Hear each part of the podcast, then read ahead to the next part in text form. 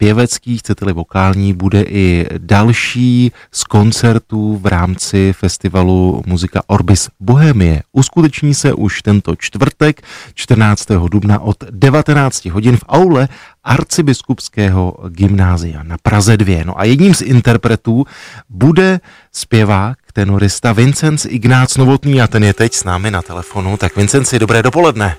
Dobrý den, moc děkuji za pozvání a zdravím vás. Já vás zdravím taky. Když jsem se díval na ten program, který zazní v rámci toho písňového recitálu, tak musím říci, že jsem byl překvapen. Když se řekne eh, recitál pěvce s klavíristou, tak člověka by napadlo, že bude zpívat eh, třeba nějakou klasickou písňovou tvorbu českou, nebo Schumana, nebo Schuberta, ale vy máte v názvu programu Ženy, pivo a zpěv. Tak to mi musíte vysvětlit.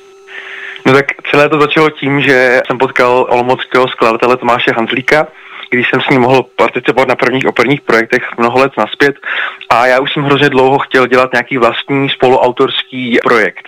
No a tím, že sám nejsem úplně zdatným komponistou nebo nejsem komponistou vůbec, tak uh, jsem Tomáše poprosil, jestli by neměl zájem něco udělat dohromady a poslal jsem mu několik uh, básní Františka Gelnera, kterého jsem v té době velmi obdivoval a on mi měl jednu tu skladbu a řekl, že vlastně tento starý autor ho přes příliš nebaví a že by ho bavilo spíš dělat něco, něco současného. Tak ať mu pošlu něco vlastního, protože věděl, že v té době už se o vlastní poezi pokouším, tak jsem to udělal a vlastně během první koronavirové vlny mi zhudebnil devět písní, které jsme dali do tohoto vtipného názvu Ženy pivo zpěv a uvádíme společně s několik dalšími jeho klavírními kusy a celkově pod názvem Pozdní obraz jako celý program a jsem hrozně rád, protože toto spoluautorství je pro mě hrozně baví mě to, je to velmi zajímavé a jsem Tomášovi vděčný, že mi dal možnost na tomto participovat.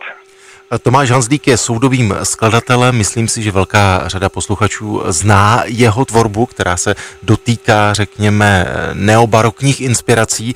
Tak eh, jaký je ten cyklus, když byste ho měl popsat hudebně?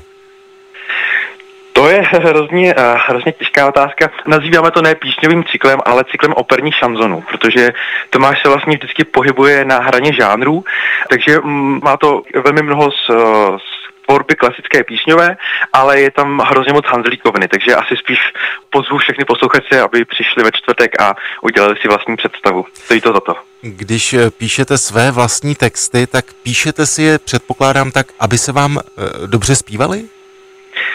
To vůbec. Když jsem s tím začínal, tak mě vlastně ani jednou nenapadlo, že bych vlastní texty zpíval nebo, nebo jakkoliv prezentoval před veřejností. Takže je to strašně zajímavý pocit, když člověk najednou interpretuje někoho jiného než cizího autora, takže pro mě to byl trošku šok. Jsou to momenty, kdy se sám vlastně sobě směju, protože některé texty vznikly, když mi bylo 18, což s 18 letým Vinským už nemám dnes mnoho společného, něco samozřejmě, ale ne mnoho. Takže jsou tam usměné momenty a vždycky mě to pobaví, co vlastně sám ještě objevím, co jsem si vlastně myslel v těch 18 18-19 letech, takže je to legrace. Říkal jsem, že interprete eh, toho eh, večera v aule arcibiskupského gymnázia eh, budou dva. Vy a váš kolega klavírista Martin Smutný, předpokládám, že to není vaše první spolupráce. Právě, že vůbec s Martinem jsem se poznal také na olmouckých barokních slavnostech, kde jsem potkal Tomáše Hanzlíka, které dlouhé roky vedl. A s Martinem vlastně tento program Pozdní obraz už hrajeme po čtvrté a Martin to se mnou celou dobu i provází a právě představuje Tomášovi klavírní kusy. Takže je to velmi příjemná spolupráce. Martin je neuvěřitelný, úžasný pianista a skvělý člověk, takže na každý koncert se vždy strašně těším. Vincenci, já jsem moc rád, že jsme pozvali posluchače Rádia Klasik Praha na váš recitál, který se uskuteční v rámci cyklu Muzika Orbis Bohemie, ať se vše vydaří ve čtvrtek. Díky moc. Já vám moc děkuji za pozvání a přeju hezký den. Naschledanou.